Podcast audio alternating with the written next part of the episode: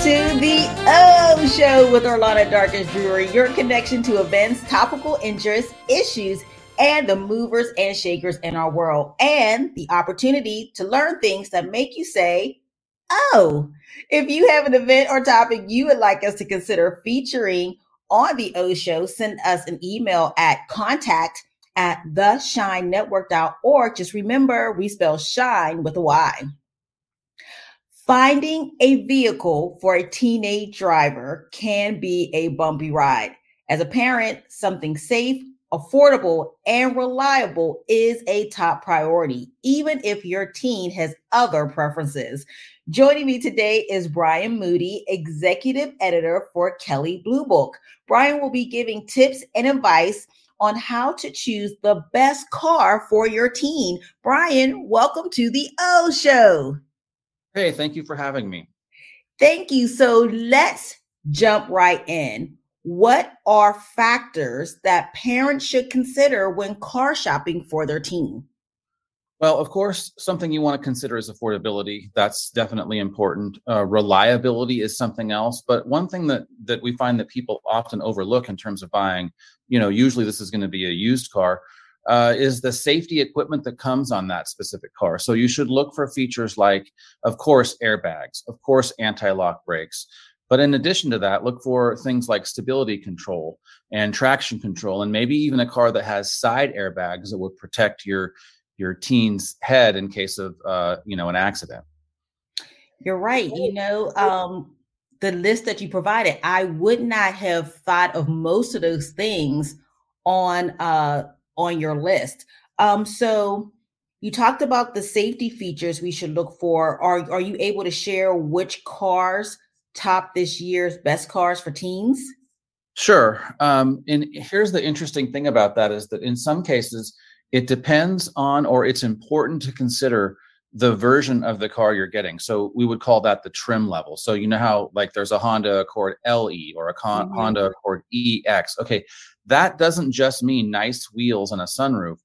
Some of those cars include specific safety features that only come on that version. So for example, we recommend a car like a 2016 or newer Mazda 3, but it has to be the touring version, which includes blind spot monitors and forward collision warning, that kind of thing.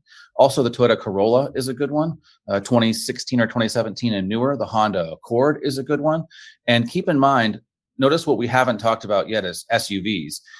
Big SUVs and trucks are not really safe for teen drivers because they have a higher center of gravity and can tip over if they don't react, you know, appropriately. That being said, there are some smaller SUVs like the Kia Sportage or the Honda CRV that kind of sit lower to the ground. Those might be okay, but on the whole, cars like sedans, the Corolla, the Toyota Prius is another good one. Those are usually best for teen drivers. Okay, so we shouldn't have or allow our teens just to pick a car because of how it looks or how big it is or how small it is. There's more that goes into car shopping. Yes, that's true. Now, you can get your kids' input. You can definitely ask what their preferences are. In my case, uh, we had a, a, teenage driver a while ago, a couple years ago, and my son just didn't care what kind of car it was at all. He wasn't interested. So, on the one hand, that's easier, but on the other hand, it made it more difficult because you know all I was doing was looking for safety features and the price, and that worked out fine. I think it's good for the kid to give input, but also keep in mind that when they start saying like, "Hey, I'd like to have a Corvette," you're like, "Well, that's probably not going to work for someone who's brand new driving a car for the first time." right. Right. And any advice, you know, I'm sure this is not in Kelley Blue Book, but any advice for parents in managing your a teen's expectations? Yeah, I would just say right off the bat, like, hey, we're going to get what's reasonable and what's safe and start laying the groundwork for safety being the first thing. Uh, I have a daughter who's about to start driving, and she had a great attitude about it when I said, listen, we're not going to, because she was texting me stuff like, Dad, you can get a Camaro for $10,000. And I was like, we're not getting a 400 horsepower car for you. Sorry about that, sweetie.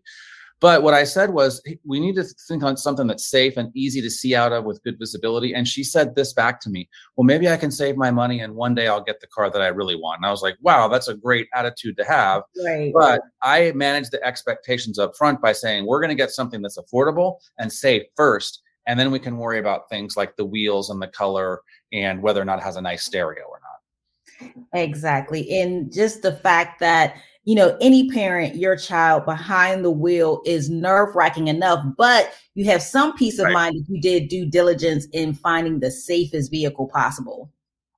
Yeah, totally. Uh, and one of the reasons we ended up buying our son uh, a used Hyundai Elantra, and one of the main reasons we did that was because it was an inexpensive car, and it had side impact airbags that protects your head.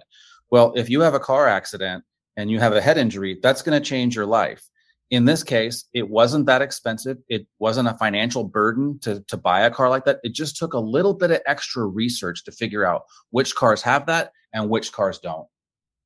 Awesome. Where can people go to get more information on uh, where can people go for more information on which cars to buy uh, for their teens?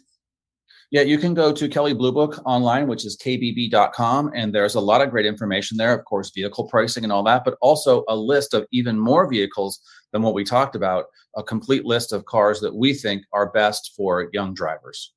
Awesome. Brian Moody, executive editor for Kelley Blue Book.